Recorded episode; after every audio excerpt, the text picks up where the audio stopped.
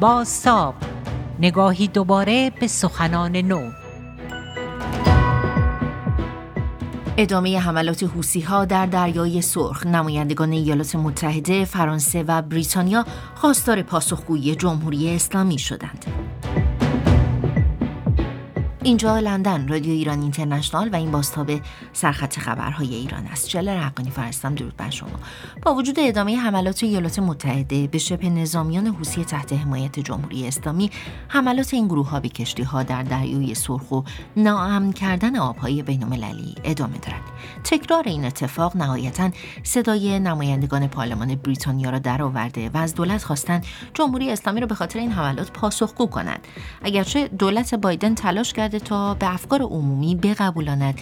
این حملات نهایتا حوسی ها را تضعیف خواهد کرد اما منتقدان می‌گویند حوسی ها و هر گروه شبه نظامی دیگری که خاور میانه را با آشوب و آتش کشیدن به فعالیتشان ادامه خواهند داد مگر اینکه شریان اصلی کمک رسانی یعنی جمهوری اسلامی قطع شود. شماری از نمایندگان آمریکا و فرانسه هم جمهوری اسلامی را به حمایت از بی‌ثباتی در خاور میانه متهم کردند. اما افشین شاهی استاد رابطه بین‌الملل در مصاحبه با همکارم الناز کیانی توضیح می‌داد این حمایت چگونه اتفاق میافتد. ارتباط حوثی ها و جمهوری اسلامی انکارش عملا غیر ممکنه و این حیرت آوره که چطور مقامات برجسته جمهوری اسلامی مستقیما به دوربین های رسانه ها نگاه می‌کنن و دروغ میگن. از همون آغاز کارزار بین حوثی ها و عربستان سعودی در یمن در بعد از سال 2015 گزارش های متعددی منتشر شده چه توسط سازمان های بین المللی چه توسط نهادهای اطلاعاتی در منطقه و فراتر از منطقه که جمهوری اسلامی به شکل مستمر در تحرکات نظامی و امنیتی حوثی ها نقش آفرینی کرده. حالا ما وارد در واقع چارچوب تاریخی نشیم. همین چند هفته پیش در ژانویه که تعدادی از سربازان ایالات متحده در حی عملیات متوقف کردن یک کشتی که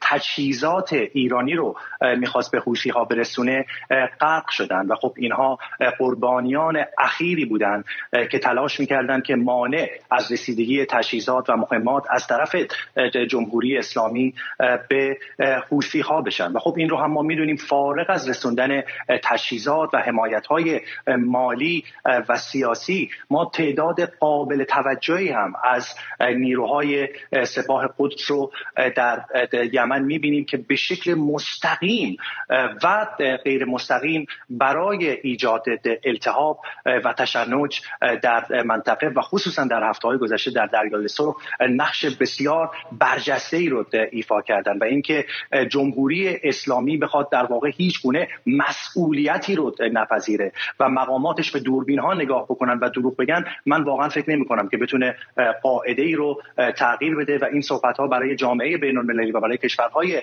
منطقه و ایالات متحده به هیچ وجه قابل قبول نخواهد. افشین شاهی بود استاد روابط بین الملل اما همزمان با این فشارها سخنگوی وزارت خارجه جمهوری اسلامی این بار از اساس همه چیز را تکذیب کرده و گفته اصلا هیچ نیروی نیابتی در منطقه نداریم.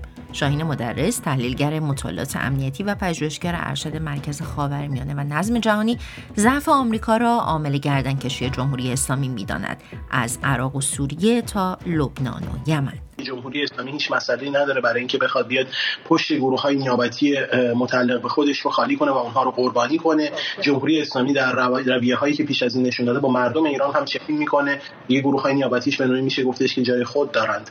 اما از سمت دیگه این نشون دهنده این هست که ایالات متحده ترکیبی از سه مسئله رو داره پیش می‌بره. ضعف شخصی آقای بایدن مسئله عدم وجود ثبات در وزارت دفاع به خاطر وضعیت سلامتی آقای لوید آستین وزیر دفاع و در نهایت اینکه ایالات متحده در دکترین سیاست خارجی خودش این مسئله رو نداره که بخواد اجازه بده جنگ گسترش پیدا کنه در منطقه.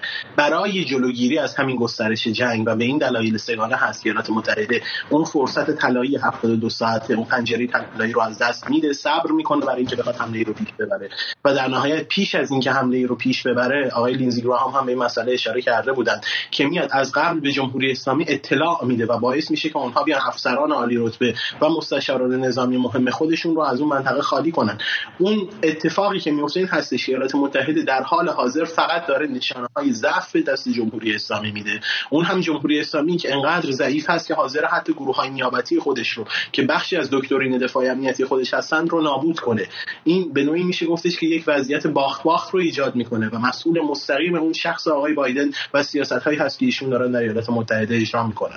نظر شاین مدرس تحلیلگر مطالعات امنیتی و پژوهشگر ارشد مرکز خاورمیانه و نظم جهانی رو شنیدید. جلیل روشندل اما شورای امنیت رو هم مسئول دانسته و گفته با جمهوری اسلامی تعارف دارند اینجا بین وظیفه شورای امنیت که به صلاح رسیدگی به مسائل جنگ و صلح جهانی و امنیت بین المللی است و اراده دولت هایی که عضو شورای امنیت هستند ما بایستی تفاوت قائل بشیم. و در این حال ما صحبت از دو مرکز عمده اختلال در امنیت داریم صحبت می‌کنیم و مواجه هستیم.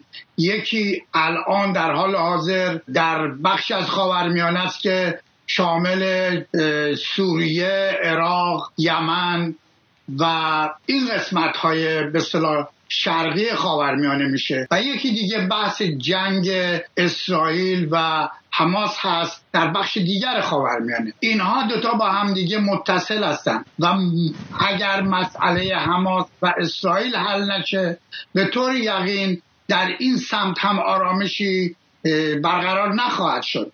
گروه های مورد حمایت ایران گروه های نیابتی ایران در نقاط مختلف حالا یا با حمایت ایران یا با حمایت مالی و تسلیحاتی ایران و یا با, با دستور ایران وارد عملیات میشن و بخشی از امنیت رو به هم می‌زنن. شورای امنیت وقتی تشکیل میشه بعضی از اعضا یک بخشی از عوامل رو می‌بینن همونطور که در صحبت های امروز و روز گذشته در واقع روسیه و چین رو دیدیم صحبت کردن.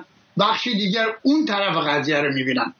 این هستش که تا وقتی اینا نتونن روی مسائل با همدیگه به توافق برسن شورای امنیت تبدیل میشه به یک نشست تعارفی.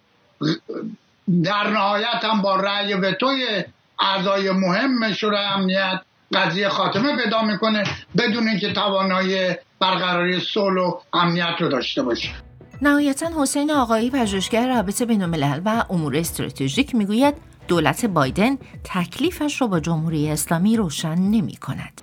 خب وقتی که تنشها بین تهران و واشنگتن به سطحی می‌رسه که پیامهایی رو به تهران میدن و به نظر می‌رسه که دیگه این تهدیدها و پیامها متوجه خود جمهوری اسلامی هست سعی می‌کنه جمهوری اسلامی باز همون تاکتیک انکار معقول رو در پیش بگیره و به نوعی کلا انکار بکنه که اصلا چیزی مفهومی به نام محور مقاومت یا جبهه مقاومتی که خود جمهوری اسلامی به وجود آورده وجود داره و شاید این پرسش ها به وجود بیاد یک سری گمان ها که مبادا جمهوری جمهوری اسلامی به نوعی قربانی می‌خواد بکنه این نیروهای نیابتی یا نیروهای پروکسی خودش رو کما اینکه به نوعی پشت حماس رو هم خالی کرد. ولی تا الان که داریم صحبت می‌کنیم هیچ شواهدی وجود نداره که جمهوری اسلامی دست به این اقدام زده باشه چون زمانی ما می‌تونیم به این نتیجه برسیم که کلیه حمایت ها یعنی حمایت تسلیحاتی نظامی مالی از این کل این گروه های پروکسی و نیابتی قطع بشه ولی هیچ شواهدی وجود نداره. جمهوری اسلامی حمایت می‌کنه از این گروه های نیابتی. حالا ممکنه که برخی از این گروه های نیابتی یا پروکسی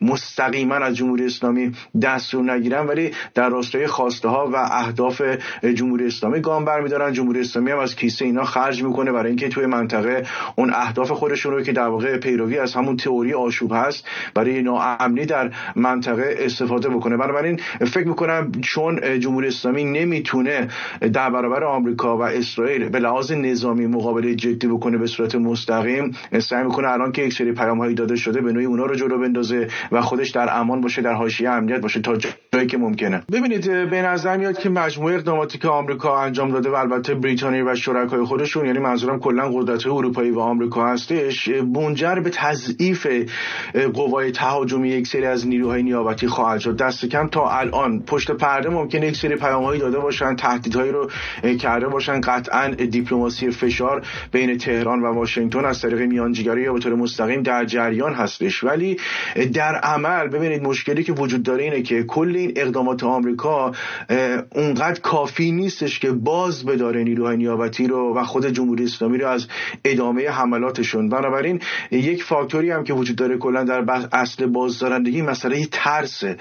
آمریکا اونقدر نمیترسونه جمهوری اسلامی و نیروی نیابتی که دیگه اقداماتشون رو مثلا در خود آبراه بین المللی انجام ندن و مجموعه اقدامات دولت بایدن اقداماتی هستش که سیگنال ضعف میده. شما نگاه بکنید در سال 2021 آمریکا به اون شکل از افغانستان خارج شد و این یک سیگنال ضعف بود. طالبان قدرت رو در دست گرفت. در سال 2022 باز هم در دوران بایدن بود که روسیه تونست به اوکراین حمله بکنه. در سال 2023 این حماس بود که تونست به اسرائیل حمله بکنه و در سال 2024 ما الان می‌بینیم که حوثی‌ها عملا امنیت دریانوردی رو با اخلال جدی مواجه کردن و تهدیدهای ترکیبی جمهوری اسلامی هر روز بزرگتر و بزرگتر میشه. تا جایی که الان جمهوری اسلامی در یک قدمی دستیابی به بمب اتم هست. بنابراین این چالش بزرگ پیش رو پیش روی دولت بایدن هست الان که واقعا تکلیف خودش رو با جمهوری اسلامی مشخص بکنه. آیا سیاست آمریکا آمریکا اساسا در برابر جمهوری اسلامی و در منطقه. این هستش که می‌خواد همچنان آشوب باشه یعنی نفع آمریکا در آشوب در منطقه خاورمیانه است و بخشی از این بازیگری هم که این کار انجام میده جمهوری اسلامی باشه و آمریکا مشکلی با این مسئله نداره اگر این آشوب کنترل شده باشه. یا اینکه نه دولت بایدن خواهان صلح و ثبات نسبی در منطقه است. اگر آمریکا دنبال دومی هست یعنی صلح و ثبات نسبی در منطقه نه به طور کامل این با وجود جمهوری اسلامی به دست نمیاد. بنابراین تصمیم رو باید واشنگتن بگیره. نظر حسین آقایی پژوهشگر روابط بین الملل رو هم شنیدید. شنونده باستاب تازه ترین ها از اقدامات حوسی ها در دریای سرخ تا انتقادها به دولت آمریکا برای مماشات با جمهوری اسلامی بودید. من شلر حقانی فرستم تا باستاب مهمترین عناوین خبری دیگر. راهتان روشن.